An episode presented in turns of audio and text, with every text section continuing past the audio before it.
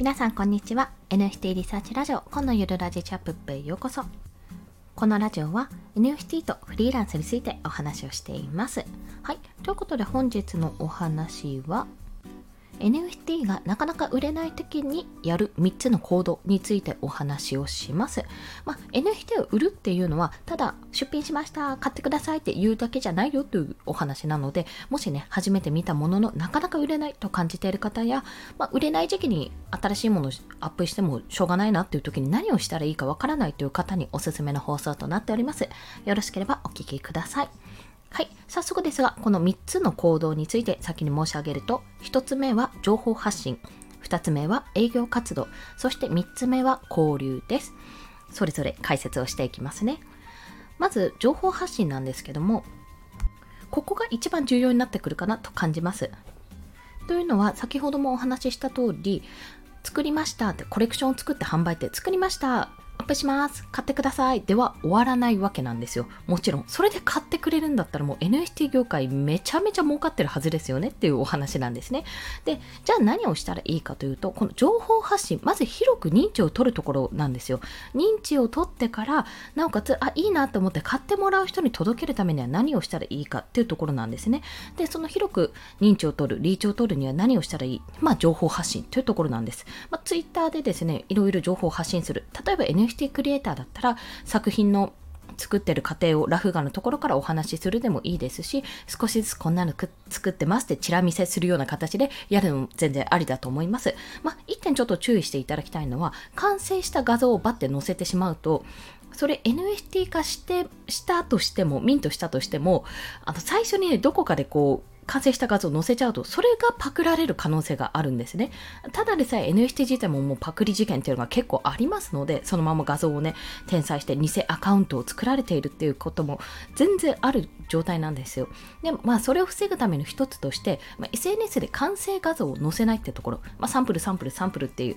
あの文字をつけたりとか、あとはもうちょっと見切れてるような感じの画像を載せるとか、そういった形にすることが大事です。で、それはまあクリエイター側の情報発信の一つなんですけどもそれ以外にやっぱ他のクリエイターとこう情報をやり取りするような形これ3つ目の交流でもお話しするんですが例えば自分はこういうところ失敗したとかこういったところが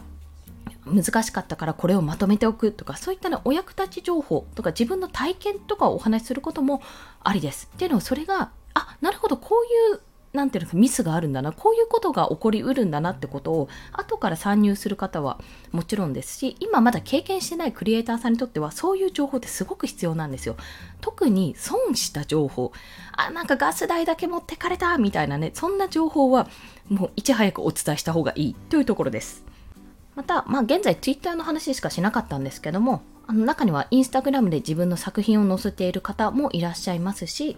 それこそ私のように音声配信でお話ししてる方もいらっしゃいます。情報発信一つとってもいろんな形がありますので、まご自身に合った情報発信をしていくと、また、あ、この人はブログもできるクリエイターなんだなとか、この人はインスタグラムでも有名なクリエイターなんだなっていうような形で、どんどんいろんなところにリーチが取れていくので、もしよろしければお試しください。そして2つ目は営業活動です。これが、まあ、ある意味私が一番できていないところにもなるんですけども、営業活動って結局何ってことなんですが、たまにですね、結構ツイッターの中でリプランに、あの、教えてください。あなたのおすすめの NFT とか自分のあの持ってるコレクションを紹介してくださいみたいな方がいらっしゃるんですよ。つながりたいですとか、あの何か予算1イーサで買おうと思ってるので紹介してくださいという方がね、いらっしゃるので、そういったところにガンガンアピールしに行くっていうところがまず一つ。それはただ一つ。あとはダイレクトメールですね。海外のコレクターの方とか、やっぱり探せばたくさんいらっしゃるので、まあ、ダイレクトメールを送ってみるとか、あとはスペースで話をしてみるとか、そういう営業活動、自分はこういうことをやってますよって、こういうコレクション作ってますよっていうところをどんどんどんどんやっていくってことも必要です。で、私も本当にね、ここができてないっていうのがもう正直なところなんですよ。お恥ずかしながらできてはおりません。ただ、まあ、これをやったところですぐにつながるとは限らないんですよ。ただね、やるかやらないかでつながり度合いは変わりますよね。やらなかったらもちろん認知はされないですけども、いつか見つけてくれるはずなんていうところよりも、ガンガンガンガンこうです、自分はこうです、あれですっていう風に来てもらった方が、少しでもね、可能性があるんだったらそっちの方がいいですよねっていうところ。まあ、私自身もちょっと今のコレクションとともに新作コレクションを作ってから、またね、営業活動ガンガンかけていく予定です。はい。やってから言えって話なんですが。はい。そして3つ目が交流ですね。実はね、ここ結構重要なところなんですよ。というのは、あのクリエイターさんともですし、まあ、コレクターさんとつながったら一番ありがたいんですけどもクリエイターさん同士でつながると意外とですね自分がリーチかけられてないクリエイターさんとかってたくさんいらっしゃるんですねでそういった方々とつながれたりすると最終的にその方々の、まあ、影響力もお借りすることができるので結構あこういうところでここはつながってるんだなとかことこことここは仲いいんだなっていうところも知ることができますしそこ経由であの他のクリエイターさんの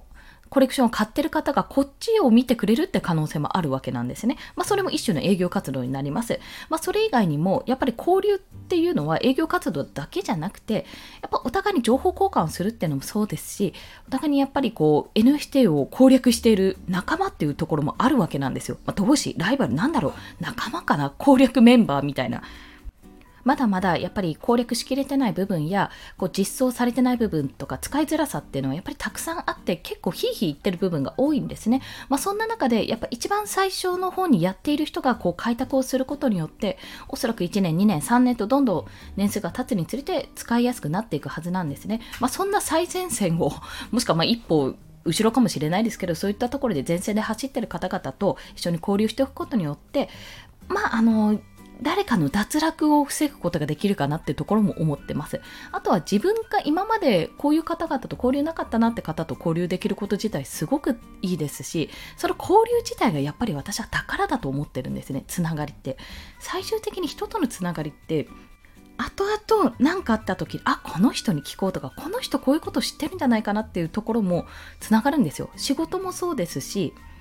知識面でもそうですし、なんかね、何かしらつながるんですよね。というところもあって、まあ、この交流っていうのもやっぱりやってるうちは大事かなと思います。で、まあ、なかなかね、リプランとかにコメントしづらいなって思う方は、引用リツイートは私はおすすめします。まあ、引用リツイートって言っても、これすごいくらいで終わっちゃうとちょっとあれなんですけども、まあ、あの引用リツイートすることによって相手にメンションつけなくても届きますし、なおかつ、あ、こういうふうに広げてくれるんだなと、コメントだと広がんないんですけども、引用リツイートって自分のフォロワーさんにも、その相手の方のうんと、ツイートか、それが広まるようになるので、私はそれを多用しています。まあ、そんな形で結構ね、あの、向こうからフォローが来てない方でも、割とフォローしていただいてる方とかも、あの、それがきっかけであったりするので、もしよろしければお試しください。はい。ということで本日は NFT がなかなか売れない時にやる3つの行動についてお話ししました。まあ、営業活動とか販売するためにこれお願いっていう宣伝だけではないっていうところです。1つ目は情報発信。まあ、お役立ち情報とか自分はこういう情報を持ってるからこうこれ気をつけてね。クリエイターさんこれ気をつけてねとか、コレクターもクリエイターもオープンシー今落ちてるよとか 今使えないよみたいなこととかね。そういった情報をもうただやるだけで